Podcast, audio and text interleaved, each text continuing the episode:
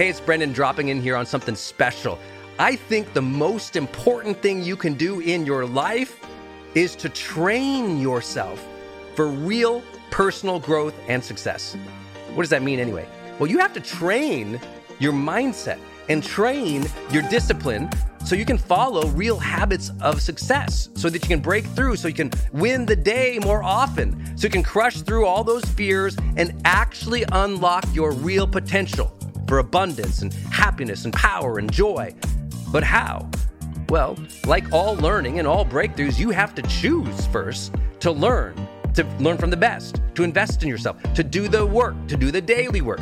You have to train with the best, and that's why we created Growth Days Mastery Program.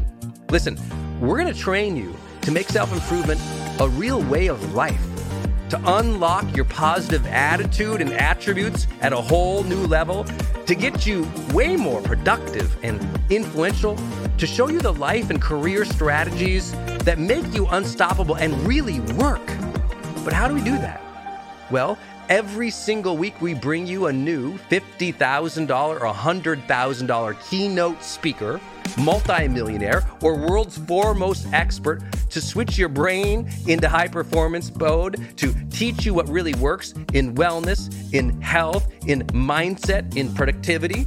People who really help you unblock and move ahead with really practical strategies for changing your life, your relationships, your health, your career, your mission, your purpose. Every month, we unlock a new course that would have cost you thousands of dollars to buy from other teachers on brain health or positive psychology or confidence. Every year, we give you free tickets to an unbelievable motivational and transformational seminar. Every day, I give you an advanced life coaching audio to keep your mind sharp energized, focused, motivated, confident, ready to serve and to lead and to win and build your greatest future at the levels you dream of. And I promise you, you are capable of. Every day can truly be a growth day for you. But it takes mastery in life, and that's why we have our new program, Mastery Level in Growth Day. You can go to yearofmastery.com and it will direct you to our best program in Growth Day. This is for those who really want the advanced level, who really want a breakthrough, who are tired of, hey, listen, podcasts are great, but training is another level. Go to yearofmastery.com. You deserve to join the world's number one membership for advanced personal growth and success right now. This is a membership of the real people doing the real work who have a positive mindset, a growth mindset, a willingness to be a role model, to be a leader, to serve, who desperately and deeply and joyfully love personal development, to challenge themselves, to push themselves, to achieve great things in life. Go to yearofmastery.com. Let's go. Yearofmastery.com.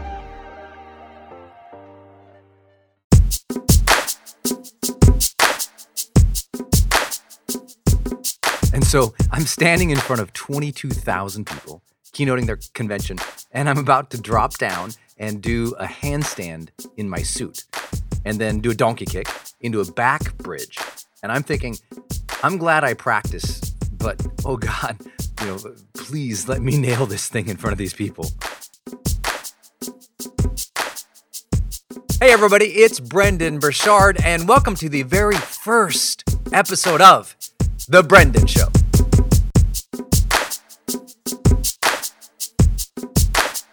This episode, we've got conversations about my summer with Puerto Rico, Los Angeles, New York City, a wedding, teaching the hardest seminar in the world to teach, talking to 20,000 people in the Superdome in New Orleans, and even about today, where I just did four live webcasts for three separate brands.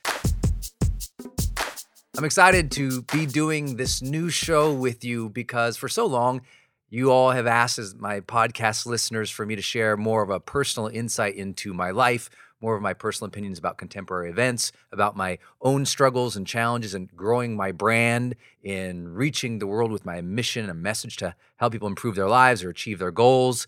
And I just haven't really been doing that over the last two years. If you're a long-time listener, you know with the Charged Life, it's always been about me taking on a common problem that we all face, whether it's disappointment or fear or some other challenge to become better or more confident or more joyous or happy or loving in our life, and then sharing three, you know, three, five tips about how to get better at that. And that's been the podcast. There's a problem.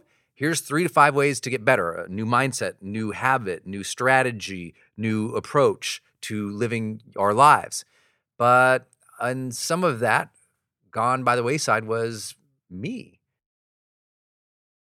You all wondered about my life. Or, you know, where do you live? Are, are you married? What kind of music, music do you listen to? What are your favorite things to do? What's your supplement routine, your morning routine? All these things that really, I, I guess I don't really share outside of my own seminars. You know, it's not like I'm fearing the vulnerability. you know, if you've ever been to my seminars or events, you know I'm, I'm, a pretty open guy about everything in life. It's just that in the public realm, if you look at my Facebook page or my YouTube channel, it's always just been about me sharing and teaching. And that's because I'm a trainer first. You know, I actually like to tell people all the time, you know, they ask, What do you do, Brendon? I say, Well, I'm a writer and a trainer. And they say, Oh, what topics? And I say, Well, motivation and high performance. And that's been my work and my life's sort of mission and goals for the last 20 years of my life. And then the last 10 years, professionally, full time, that's all I've been doing writing and training.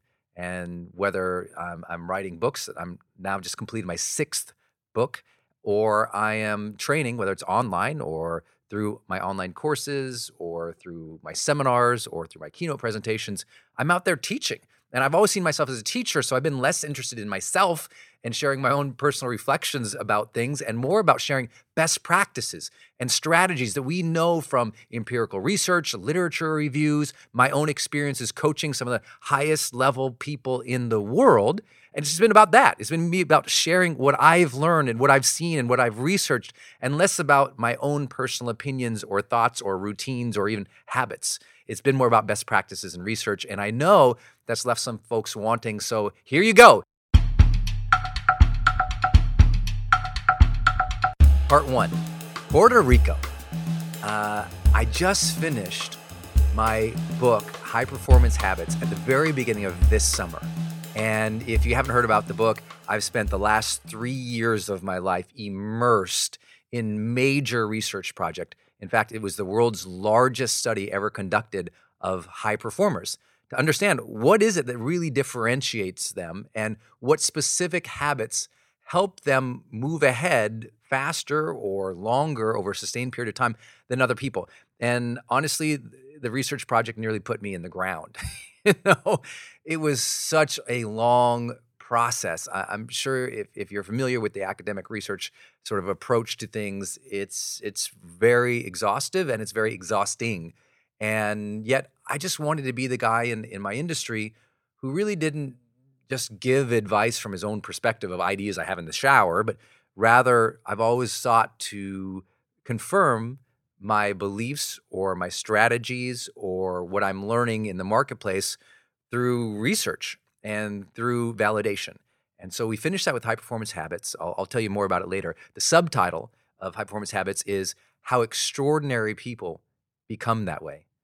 And it turned out that just six habits really shape the difference for people in helping them sustain and ultimately uh, achieve long term success.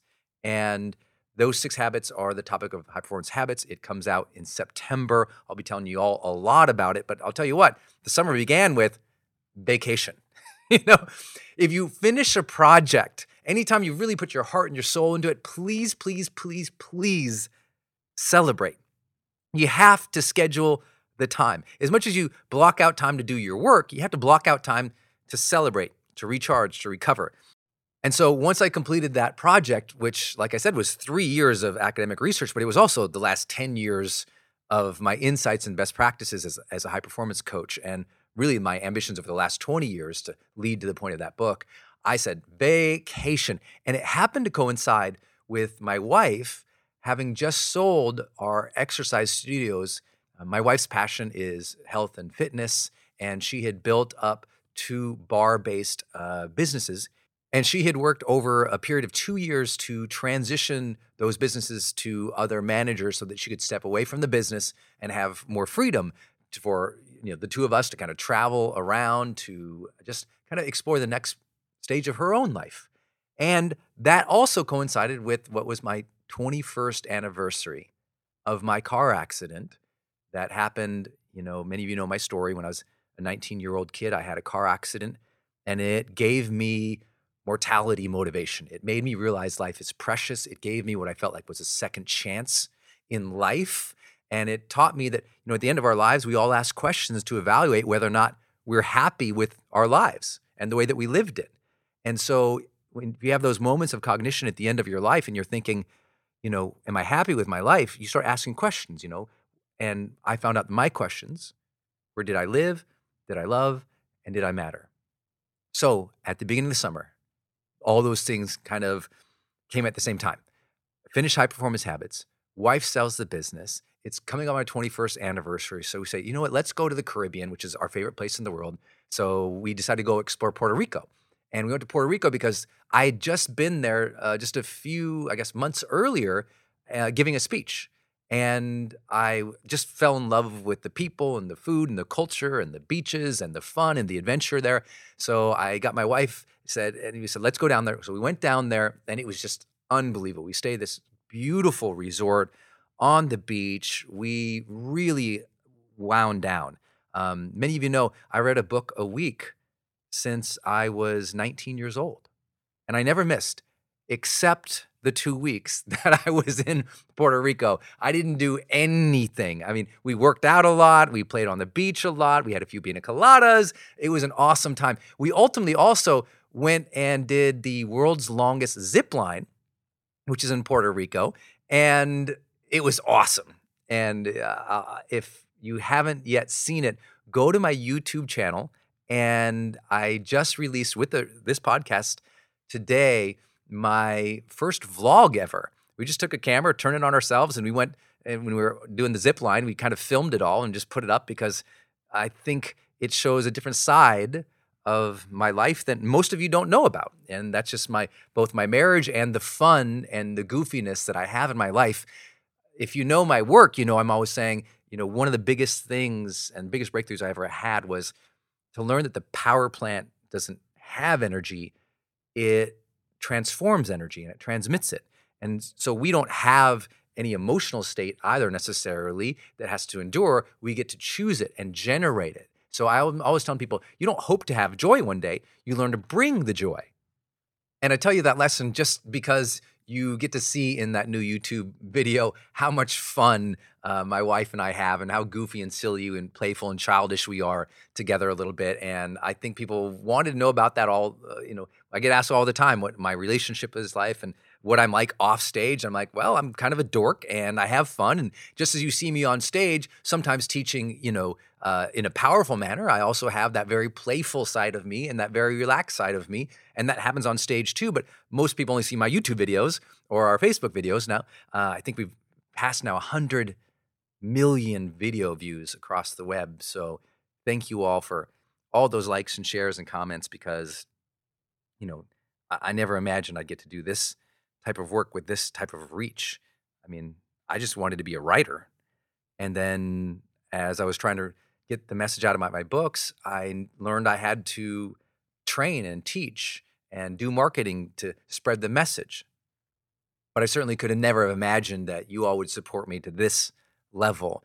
And so I start this Brendon show, first one, in just uh, deep appreciation. I mean, it really hit me when we were in Puerto Rico and having so much fun, but also having time to sit on the beach and just reflect about where I was, you know, 21 years after my car accident. Just I remember sitting there and just thinking, "Oh my gosh. What a blessing to have come so far, you know, from the sad and miserable, upset kid to really enjoying life so much and and just in a completely different place. And I just want to thank you all. The, support means more than you'll ever know. And uh, I work every single day for you. Every single day, I'm writing those quotes. Many people don't know all the quotes that you've ever seen on Facebook from me. I wrote not not only did I write that quote, but I also usually photographed the background of it or I designed the background of it. And I think that's one reason my Facebook page grew so fast. We're at some 5 million fans just on my regular Facebook page. Then I own a couple other ones that push us over 10 million followers on Facebook. And I think the growth was because people knew that was my art and my words and that I do this every day for you. I write four quotes for you every single day, that my social media is very organic and real. And all my marketing has been that way. I never had a marketing team until my 10th year in this business.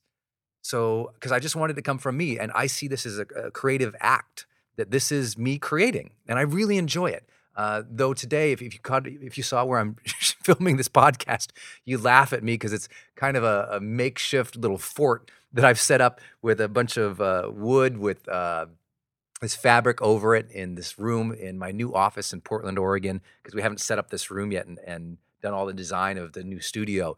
So I just came in today because I really wanted to start this new conversation with you um, in a in a new different form. So I hope you enjoy it.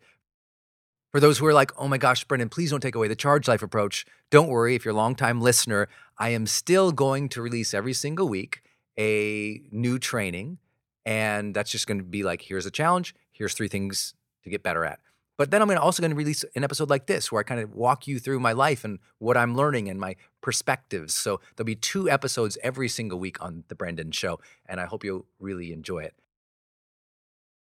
So if you want to see that zip line footage, just go to my YouTube channel and check it out. It's pretty hilarious. But there's also a moment I really love at the end of that video where you can see the appreciation I have for life because I was walking the beach on it's the 21st anniversary of my car accident and there was a double rainbow over the ocean.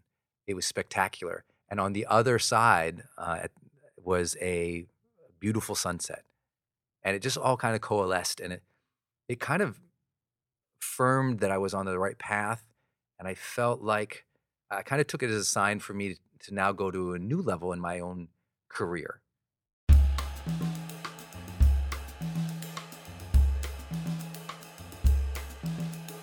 Part 2 Los Angeles, New York, the wedding, and the most difficult seminar in the world to teach. Now, full disclaimer as you go to listen to this section, I have to tell you something. It's probably going to sound like I'm complaining a lot. and I'm not. But what I thought I would do in telling this section and about this particular week or two of my travel and my life is just show that, you know, it's not always easy. I think people see one side of my life, but don't realize that sometimes all of that travel catches up. Sometimes you get sick. Sometimes you get tired. Sometimes you have to make the best of difficult situations in your life, even when you don't feel at your best, you're still called to lead or to inspire or to serve in whatever capacity you can. And that's what this is really about. So if it sounds as I go into this section a little bit beat down, a little a struggle, a little bit, oh, woe is me, believe me, it's not the intent to say, oh gosh, I have it so, you know, poor Brendon, he was sick on the helicopter. you know, it's rather just say, hey, look, I want you to know my real life, and it is demanding, and it is going, and it is moving, even when I am sick. So please listen, listen with that frame of reference. I'm just trying to share. Hey, there's struggle as much as you see the success.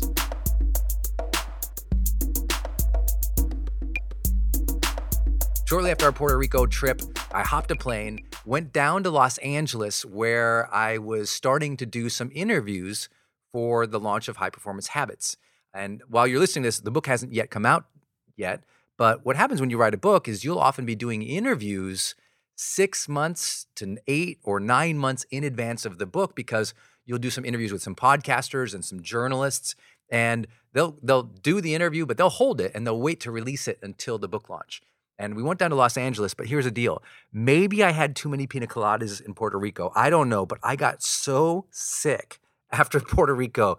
And then I'm hop I hop in this plane to Los Angeles. I mean, I can barely hold myself up. I'm so sick.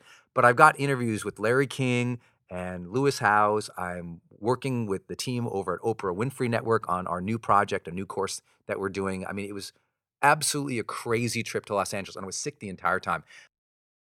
I was to be in Los Angeles in the Beverly Hills area for uh, just three days, and every day I was going to do some major interviews but I was so sick. I would wake up and just, I would feel like death. But I have this morning routine where I get up and I awaken my body by doing some vinyasa flow and some qigong and some calisthenic movements. I do this mindset thing in the shower. If you've ever learned from me before, I ask myself these three questions in the shower. What can I be excited about today?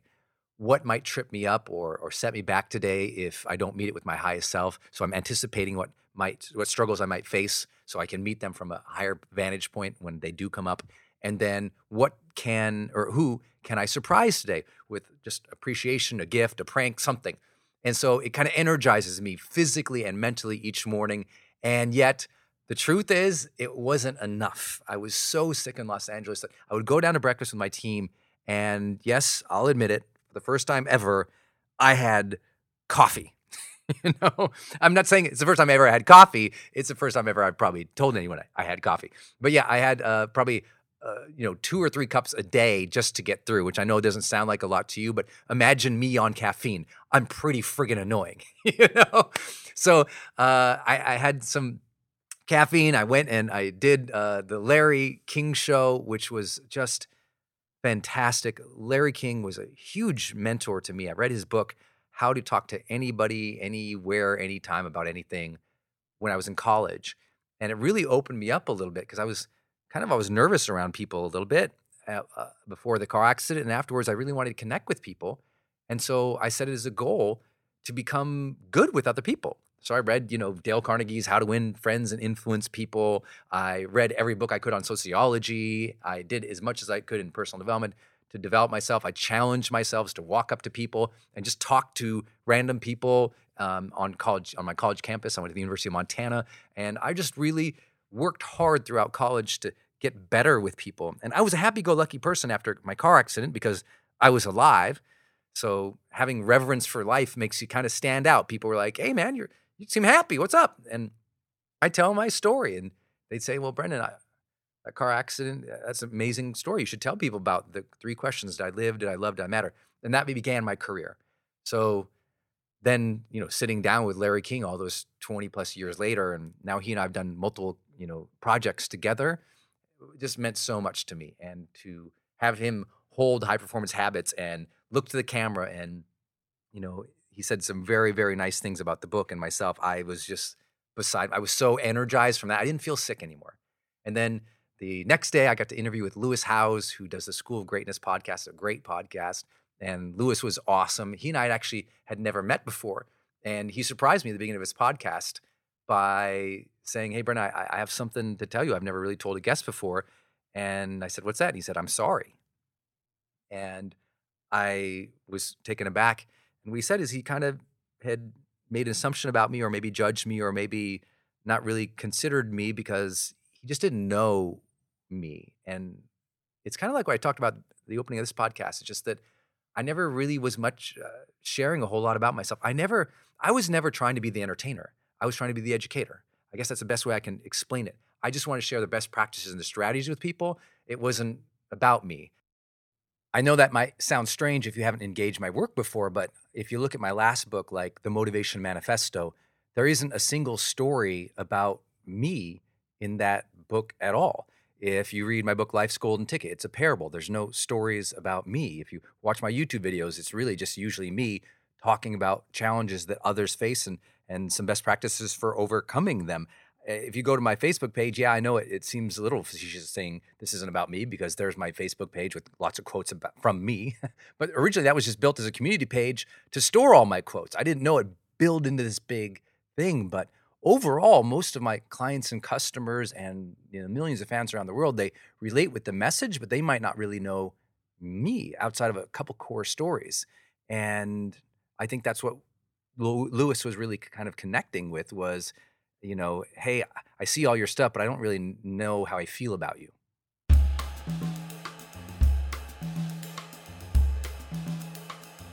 I literally had to change the name of the podcast to force myself into that mindset. Sometimes if you're in your own pattern, to break it, you set a structure that forces you to adopt and to change and adapt. And that's what I did by just calling this Brendon show. It wasn't because I'm like, hey, look at me. It was because, you know what, that will force me to share more of my real life and what's going on. So I hope that helps. And, and thank you, Lewis, because he made a good distinction. He's like, this is going to be really great for your people.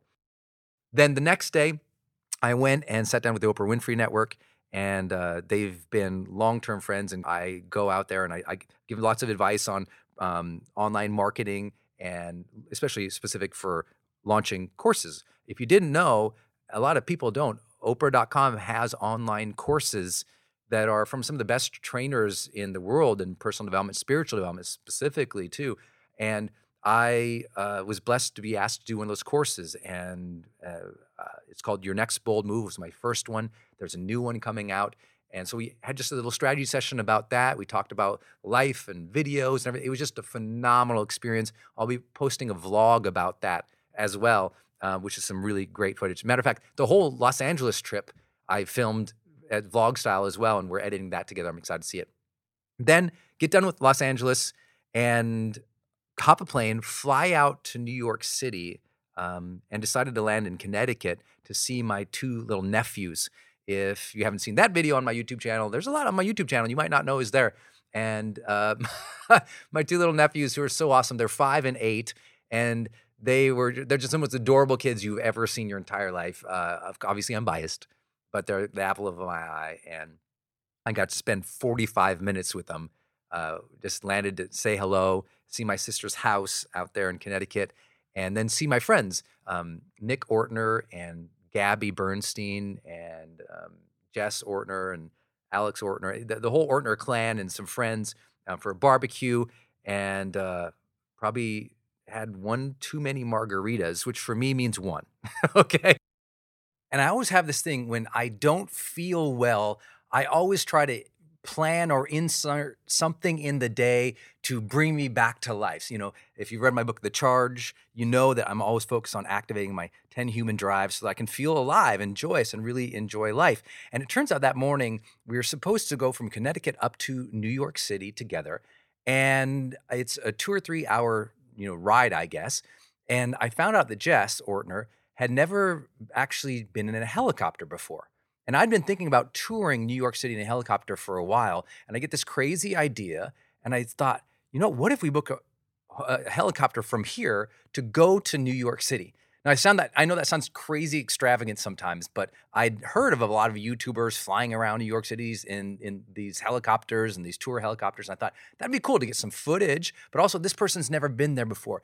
And I'm always when I'm with a group of people and I'm traveling and I find out somebody has not done something before, whether it's eaten spaghetti or gone swimming or, you know, done rock climbing or done, if I just know that somebody with me traveling has not done something and I have and I really enjoy it, I'm going to find a way to make it happen for them because I'm all about creating unique experiences in life. And also, when I don't feel well, I really want more unique experiences to activate the dopamine in the brain to feel much better. And I've been so sick, I thought this would be a cool thing to, re, you know, nude for Jess, make it fun for me, get some cool vlog footage for the YouTube show. Let's go. So I arranged this uh, helicopter to pick us up, takes us up into New York City from Connecticut. Absolutely spectacular, beautiful, by the way and uh, the the pilot kind of notices how much I'm geeking out and excited about this whole thing, and uh, dips down over Yankee City, uh, dips down over Yankee Stadium, I should say, and uh, right over home plate. It was super cool.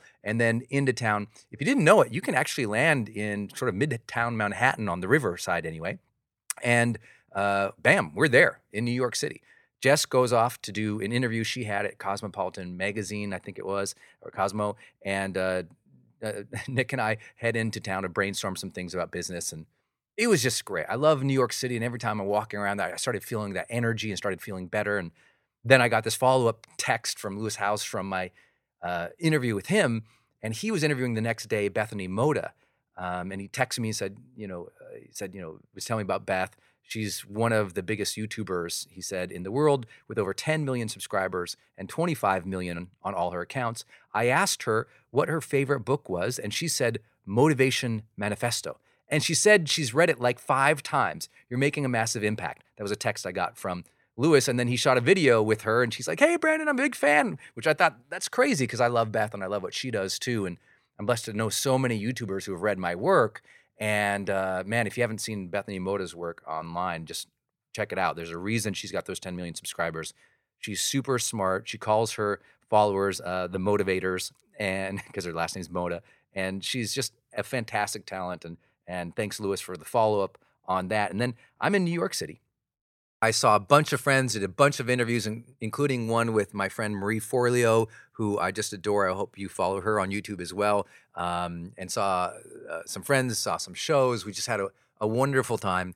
And then from New York City, I was still sick, unfortunately. And yes, I know the margarita didn't help, but no, I was really still sick from the return from Puerto Rico. And I uh, missed my car at the hotel. And um, I'll tell you, by the way, in New York City, my favorite hotel, this is not a sponsorship or ad deal, I don't do any of those, you guys know, uh, is the Baccarat. And it's right across from the MoMA, the Modern Museum of Art in New York City, my favorite place to stay. Um, that's where Oprah interviewed me for my book, The Motivation Manifesto, which uh, they ran in the, oh, the Oprah magazine in I think January 2015 or something like that. I never even knew that hotel was there, but that's where she interviewed me, and I I remember was walking in. I said, "This place is awesome." So I stayed there, but as I was leaving to go to JFK, I missed my driver, and it ended up being like 20, 30 minutes, and then the bellman looked at his watch. What time's your flight? And he realized I wasn't going to make it, so he hailed down the first cab, threw my stuff in. I jumped in. And he said, You're definitely going to miss your flight, but you might be able to make it. So hurry, go. Cab driver takes off, and I start texting some people in case I'm going to miss the flight.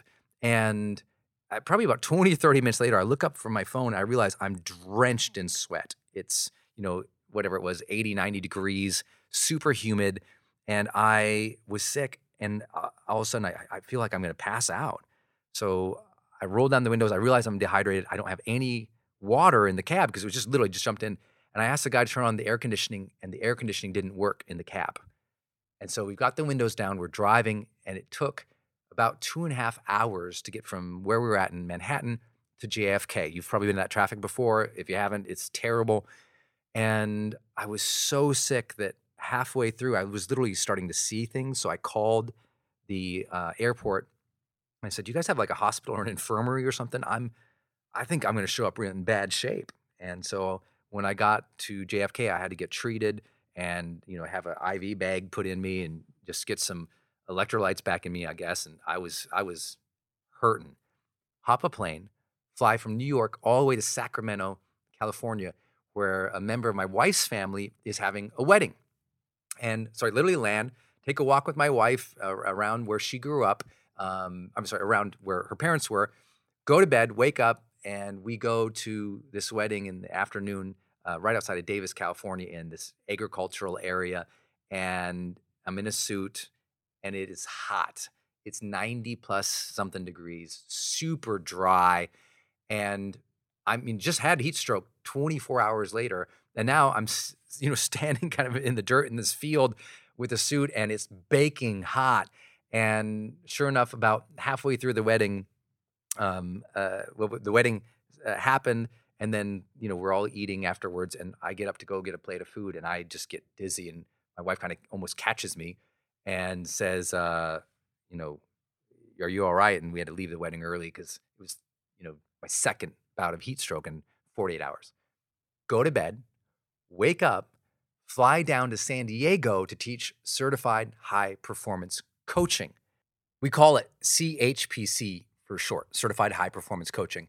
It's one of the most difficult seminars in the world to teach because it's just me as a single trainer up on stage training for five days straight, a very complex um, curriculum and a very difficult dynamic to facilitate over five days to make sure that the people who walk in can walk out and perform at the top levels as high performance coaches.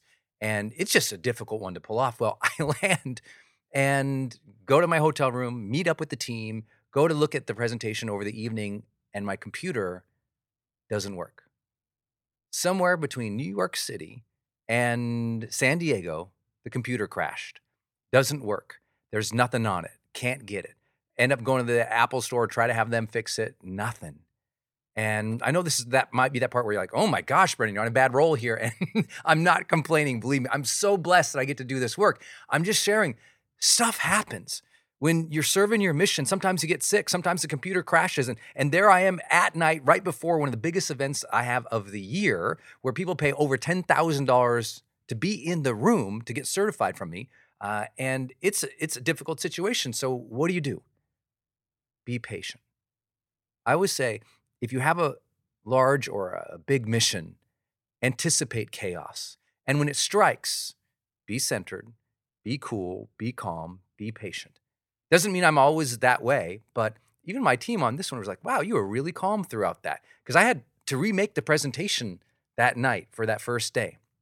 And I just thought, you know what? It's just one more challenge I'm being faced with right now. I don't know why, but I always believe that in our struggles and our difficulties, the universe is conditioning us for something. We might not know what it is.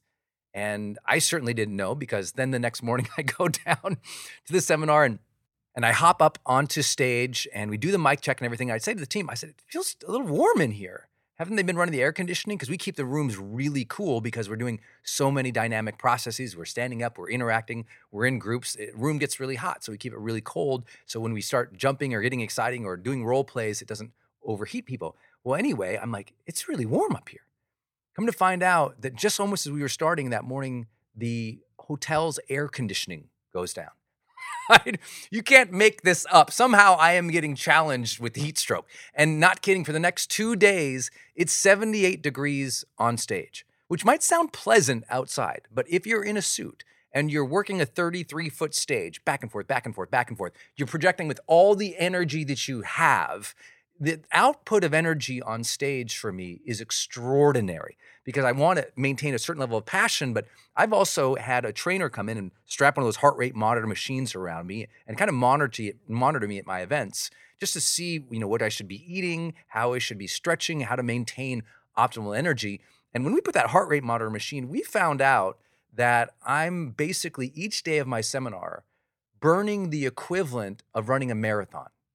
So it's as if I'm running, you know, 26 miles a day while I'm on stage. It's that amount of output of energy. I have to eat that much. I have to condition myself in just the right way. Well, imagine doing it at 78 degrees on stage, just cranking, trying to hit your marks. And guess what? You've already had heat stroke a couple times, you know. So I just thought, why am I being challenged with all of this heat? Uh, luckily, my audience was patient. The hotel figured it out, and, you know, I've just, I've always figured out you have to adapt. So we adapted. I'd, I'd, go off stage during breaks and and take my shoes off, and we had a you know big two big uh, uh, five gallon drums of ice that I'd put my legs in backstage just to cool me off, so I could get back up and serve at the highest levels. You know, at nights at all my events, if you didn't know, um, I go and do ice baths every night before the my event starts, and every night of my event, and then two nights after my event to knock out all the inflammation in my body. Because when you're standing up there in a suit and you're moving back and forth, you're in dress shoes, it's really hard on your body, especially when you do this three, four, five days. You're jumping, you're getting the audience clapping. You're, I mean, it's very, it's it's a hard workout. And so every night I'm ice bathing, full body ice bath to knock uh, out all the inflammation. It also has a side wonderful benefit of helping me sleep well. Like if you have an ice bath towards the end of the day, and when it's time for bed, man, you're out. You sleep all the way through. At least I do. Please consult your physician or your doctor if you decide to do an ice bath and never do an ice bath without being monitored by somebody who knows you're doing ice baths. So if you, you know, conk out in there, you know, somebody can help you. Uh, make sure you don't just do ice baths out of the, like, out of nowhere. I trained to do ice baths and I've been doing them, I don't know, seven, eight, nine years now, I think. Uh, I can't remember when I really started them very judiciously, but I finished my event. I go up to my room. I stretch out for 15, 20 minutes, very rigorous stretching out. And then I put a bunch of Epsom salt, about eight, nine cups of Epsom salt into the bath, run it about halfway, dump in five gallons of ice, run it up the rest of the way, get in, freeze up a little bit, and then put in another five gallons of ice, freeze a little bit, meaning I kind of shake quite a bit. And then when I calm down from the shaking, I put in another five gallon of ice. I might put anywhere between, you know, 15 to 25 gallon uh, buckets of ice full into the ice bath so much so that when I'm in, laying in there, there's even after 12 minutes in the ice bath, there's still a layer of ice uh, kind of still there that has not melted when I get out. It's that type of preparation for my events that have made them all possible. It might sound crazy to you, but I do eight of these a year. And I want to be doing this until I'm 100 years old. This is my mission. I know this is my work. And so I prepare the best I can for all these weird situations like I'm describing to you, you know, so that when it does happen, I'm sick or there's heat stroke or there's something going on, I've got routines to get me back in my game. And luckily, I got back on my game. It was a five day phenomenal experience. If you're ever interested in, in, doing what I do or what many of our uh, clients do as certified high performance coaches, just write us at support at brendon.com. We'll send you a link about our next upcoming certification. They're awesome programs. It's kind of the world's most elite coaching training by far. We've been blessed to now, uh, through us and our network of coaches, deliver over what I think it's 30, 40,000 sessions and the average satisfaction rating of a 9.3 out of 10. It's an unbelievable, it's probably the most empirically validated, tested, uh, brilliantly built curriculum. And I don't say that just because it's me. I've had a lot of support in building that curriculum over the years to make the, the it's the world's number one high performance coaching certification, bar none. And I'm really, really proud of it. But after going through that experience, I, honestly, I was kind of like, why am I being challenged so much with all of this heat exposure? And then I found out the reason New Orleans.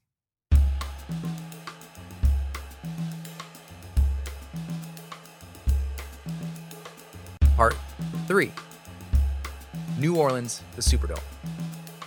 This is why I was being trained because it's hot in New Orleans in the summer. You know, now, now we're talking about July timeframe, and uh, I the keynote at the Beachbody convention. You probably know Beachbody through their brands like P90X with Tony Horton or Insanity or Chalene Johnson's Turbo Fire, Turbo Fit, PiYo. Um, just an awesome, awesome organization.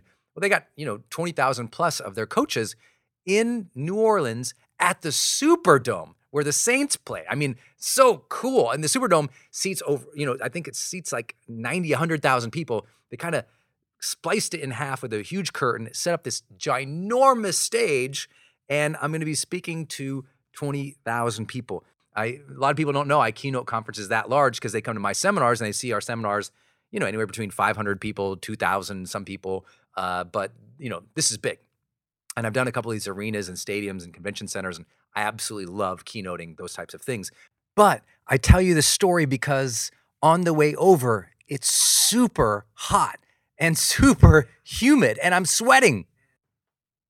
Yeah, it's hot, and I'm super sweaty, and it's super humid, and it doesn't really bother me. And I thought, wow, as soon as I get in the hotel, I start talking with people. I say, "Whoa, sure is hot and humid here," and I'm like, "Huh, I don't seem to be bothered." The next morning, when I get ready to go and test out, you know, kind of sort of check out the Superdome just to get there in advance and, and see what it's going to be like, I walk all the way there. I'm fine. Everyone else, it's hot here, huh? And I'm like, huh. And it turned out that all that heat exposure, I think, was just training me so that when I got there to the big show, I was good. My body was adjusted. I know that sounds so crazy, but maybe all of that turmoil and all that sickness and all that challenge was just readying me so that when I got on the biggest stage to deliver that year, I was fine. I was comfortable. I was cool with it. And I was. So never look at your struggles and think that they're just so awful. Maybe there is a reason you are being tested or prepared for a bigger opportunity. I'd also love to tell you a little about what I did at that speech, which is a good metaphor for challenging ourselves. And that metaphor is that, you know, we have to learn to push ourselves and challenge ourselves more than even life is challenging us. And what I mean is, you know, if the greatest challenges you're facing in your life right now are the challenges that life threw to you, then I just have to say, you're not yet living fully consciously. Because what happens is if the biggest challenges we face in our life are the ones the world tossed at us, then we're just kind of living reactionary. You know, we're in reactive mode, just kind of pivoting and and driving our life based on what life is putting in front of us, instead of saying, you know, we should be the ones who challenge ourselves the most. And people always say, "What? Weren't you nervous in front of twenty thousand people?" And I'm like, "Oh yeah, absolutely." Backstage, I've taught myself that those nerves and that energy is to be used to serve. It's just readying energy. That's all it is. There, some people, you know, label it as anxiety. I label it as readying energy. It's preparing my whole body, my spirit, my soul to be attentive, to be focused, to be energized so that I can serve at the highest levels of energy, especially in these big audiences. But the metaphor I want to give you is how I, what I did at that speech.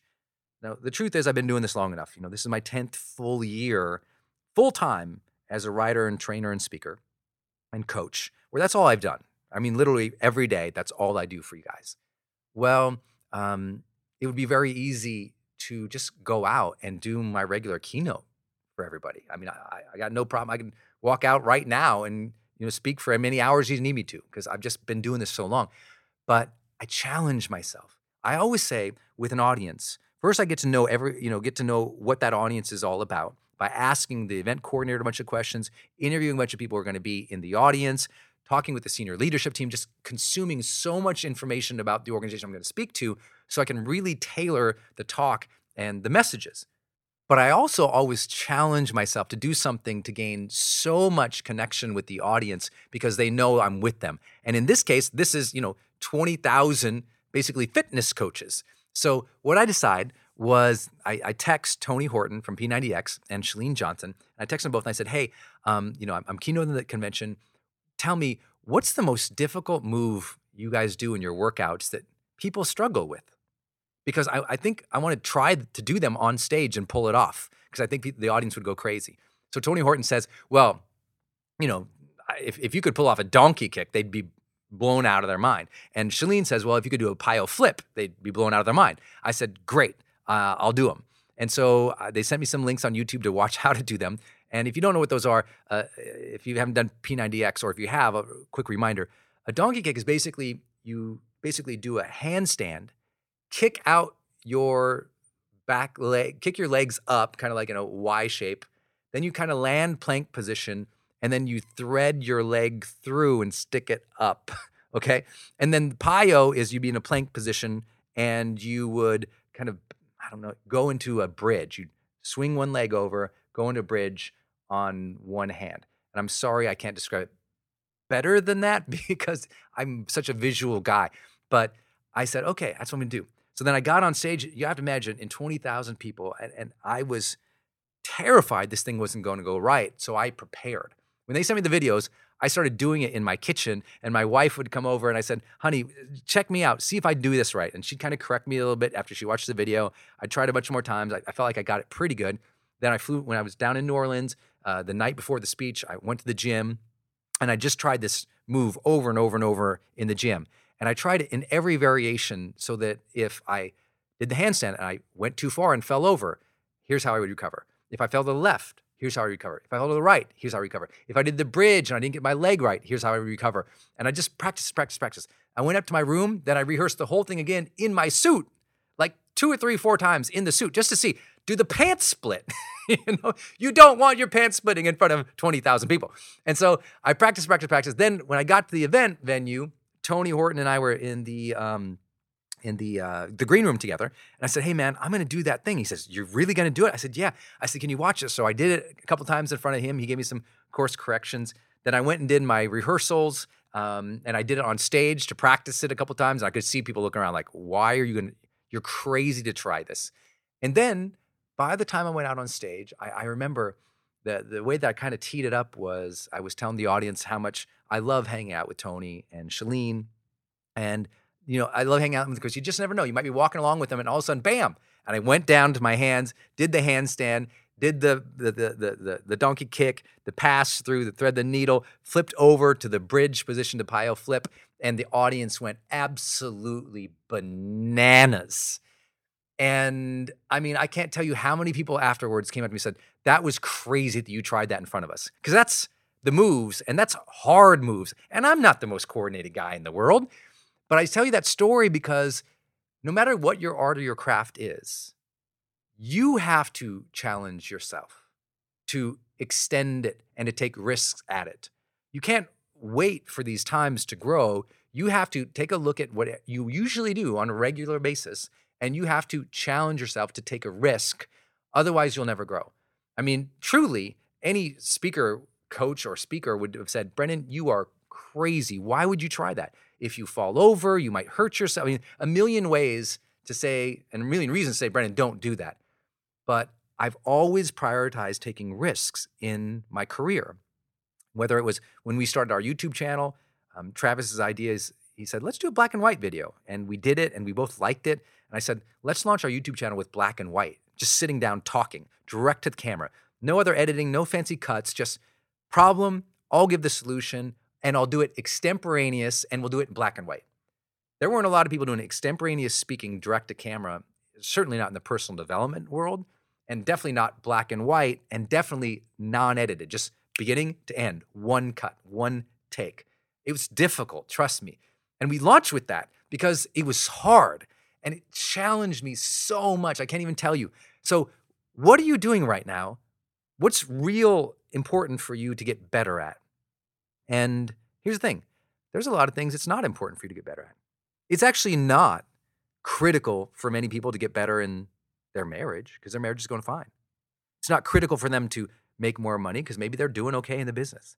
It's not critical for them to be a better leader because they could hire maybe another manager.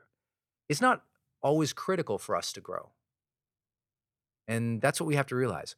We have to give ourselves necessity, performance necessity to challenge and grow ourselves. And when we do that, not only do we get better at what we do, people recognize it, just like they did in New Orleans, and people freaked out in the Superdome because I did something they knew was taking a risk.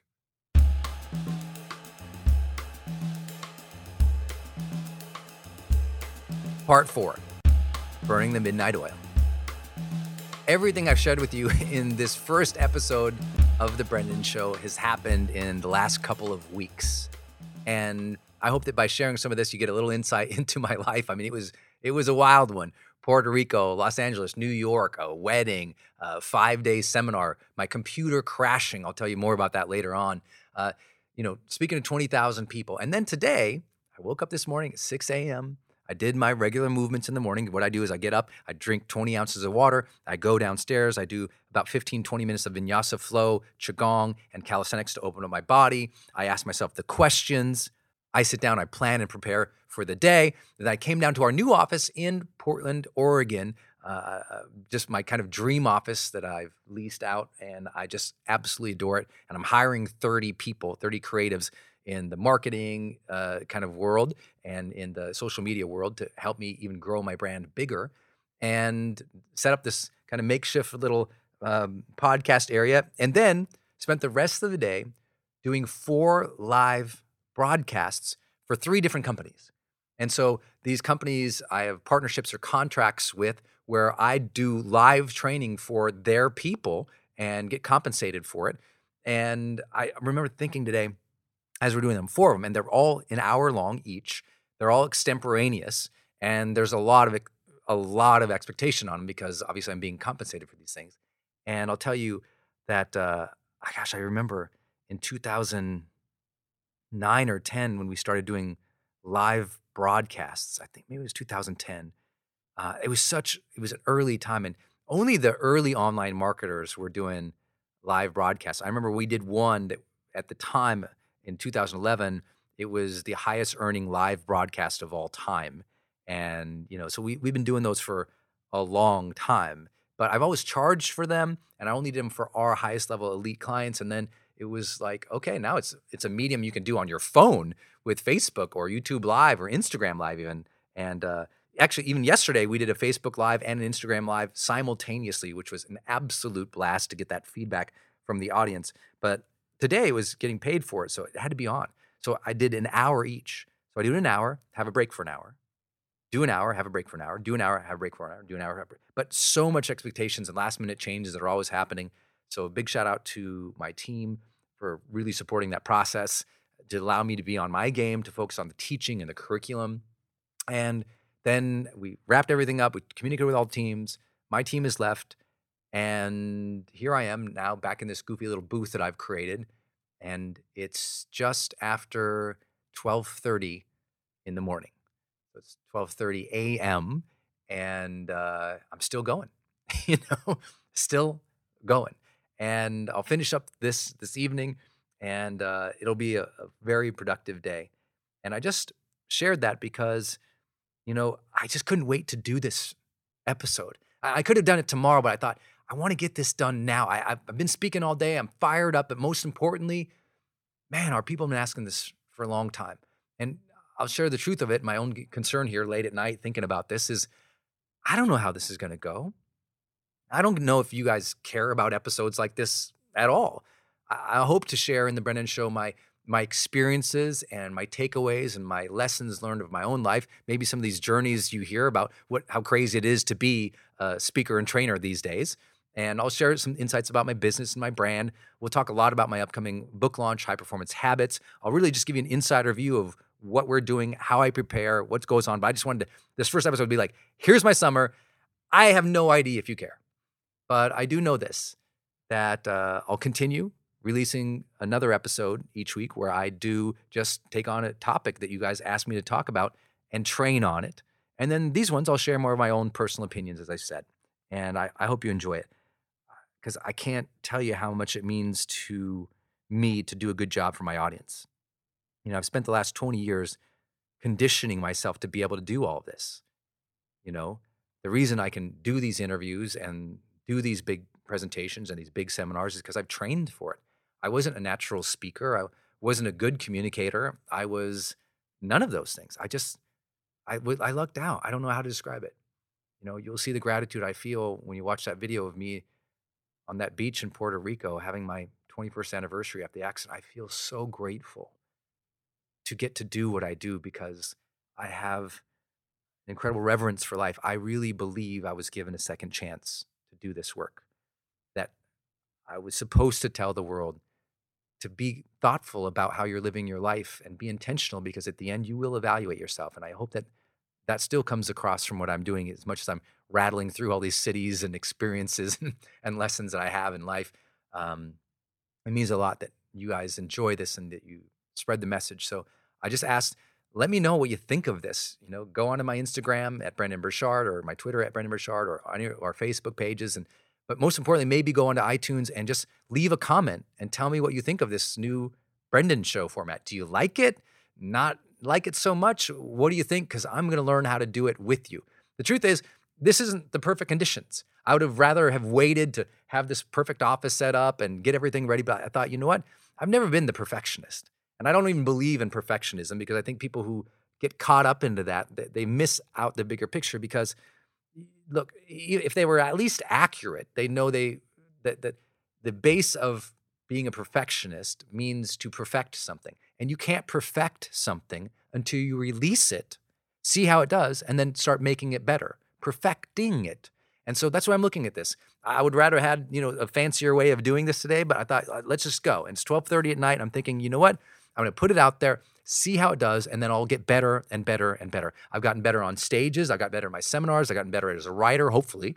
And I'm getting better at doing this too. So give me any comments, any feedback. I would take it and be so appreciative of it. But a couple things. I know our longtime listeners of the Charged Life, you're worried that's going away. It's not. But also, I want to tell you there's another commitment to that too with the Brendon Show. And that's this you'll notice all of my podcasts, all of my YouTube, and all of my blogs I've never sought or ran ads or sponsorships from anybody else. I've never accepted paid endorsements, and I've never run ads during these podcasts, YouTube, or blog posts. And it's not because I have anything against advertising or getting advertisers or using sponsorships. It's just that I always, I just made an early decision in my career. I said, I'm going to self fund everything that I do for my audience. Because I'm the guy that when I listen to podcasts and someone's got an ad going on about, you know, whatever they're running ads on, you know, mattresses or underwear or the newest software thingy. I just skip them. And I wanted to be a place for you, a little in this little corner of the world where you're not getting advertising in your ear through these other companies that you can have a place for personal development so you're in your own reflection. It doesn't mean that I don't need your support. It doesn't mean I won't talk about my own seminars or my own uh, books because you know it's only through your support of my books and my online courses and my seminars that I could possibly even afford to self fund all of this. but it's been your support over the years that has left me committed to doing ad free podcasts. So that's why I have to ask for you to support this because if you share the what I'm doing here and you say, "Hey, listen to Brendon's life," I mean, that will help. If you say Brendon's got a new show, that will help because the more people who subscribe, the more the odds are that not only will I get my message out there, that maybe someone will read one of my books, and then it becomes, you know, easy for me to sustain the commitment to keeping the Brendon show advertiser free.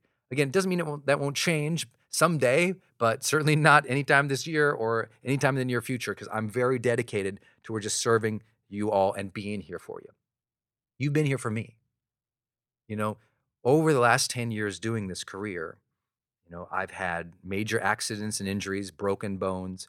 I have, um, many of you know, I had my brain injury in 2011. That was a very significant, difficult thing in my life to overcome. And it was only through the love of my family and my wife and you all cheering me on who knew about it that I got better. I wrote about that in my book, The Charge. And I just, I'm deeply appreciative for you. You know, I'm this kid from Montana who had an accident and wanted to live a better life. And in seeking to learn how to live that better life, I learned some things. And I feel blessed every night to go to bed knowing that I got to learn some things and improve my life, and that I'm amazed still that people are curious about my life, and amazed still that people would listen for me to share my journey. And I've tried to back it up with a lot of the research and the best practices.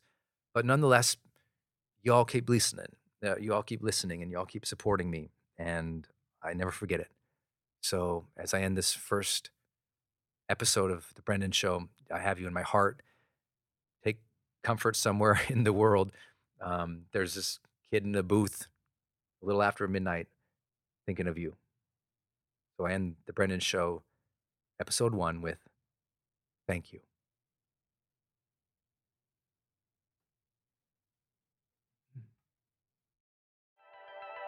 Hey, are you on my text list?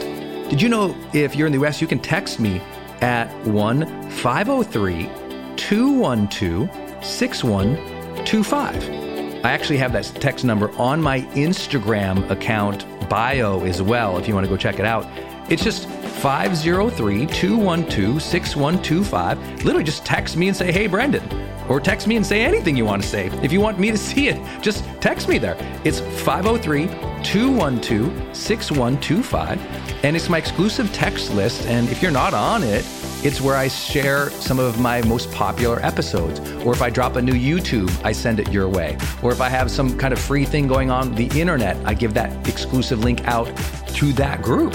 So just go there and text me 503 212 6125. It's kind of cool. It's back and forth. This is my community text number. So tons of my community share, you know, insights about what they're learning from me or just want to chat back and forth. And I'm in there, my team's in there. We really just try to engage you on a different platform. It's super fun. And again, anytime I have something special going out, this is the first group to know about it. So just go text me at 503 212 6125.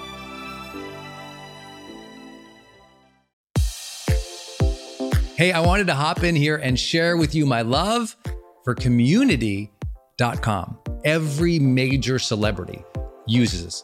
US presidents use this. The biggest companies in the world use this. They give you a 10 digit phone number, but it's kind of like having an inbox for your texting. You can segment it to people um, and they can reply back. And it's just really cool because you can also send video and you can send audio. And it's so beautiful of a design that it's really easy to figure out. You know, I don't like all those other systems that send out like some weird little code that you just know is like a promotion. The reason they called it community.com is because they really believe you have to have a text community in the modern era. Texting adds a whole other level. People open up their texts way more. It's way more, you know, effective as a promotional vehicle. And it's something that I deeply, deeply believe in. In fact, I invested in them and I've advised the senior team. I'm telling you what, my audience loves it. It's increased the engagement across everything I do. And you can get a free demo when you go to community.com, just like it sounds, community.com. Check it out. Hey, it's Brendon from the studio here. I want to jump in one more time and tell you about one of our partners, and that is Kajabi. If you've ever seen any of my marketing online, or you have gotten an email from me, or you've just admired kind of what we built by selling, you know, 20 plus blockbuster online courses, or where I go live in my membership areas, or how I accept money online, now well over $100 million over the years. How do I do all that? I've always used Kajabi. It's spelled K A J A B I. And Kajabi just helps online entrepreneurs take flight because we all have to do the same thing, right? We have to figure out okay, how do I build a web page? How do I capture emails and send emails and funnels and uh, newsletters? How do I put content up that's for free, but also content up that's behind a paywall that I can charge money for? How do I build those membership sites? How do I organize my podcast or my blog? How do I accept money and create checkouts and order bumps and one click upsells? How does all of that actually work? You know, if you're a life coach, how do you actually talk to a client and connect with them and schedule with them and serve them and give them a members portal area? If you're teaching online courses, how do you actually put up the course and set up automations to sell the course? and to trigger things like an email to go out when they successfully complete one of your modules. Kajabi does all of that. You even get templates that I helped build and I personally wrote to help you write even better emails to your audience. That's at kajabi.com, K A J A B I.com. If you wanted the system that most of us in the thought leader or the expert economy really use and we've relied on for years, go to kajabi.com.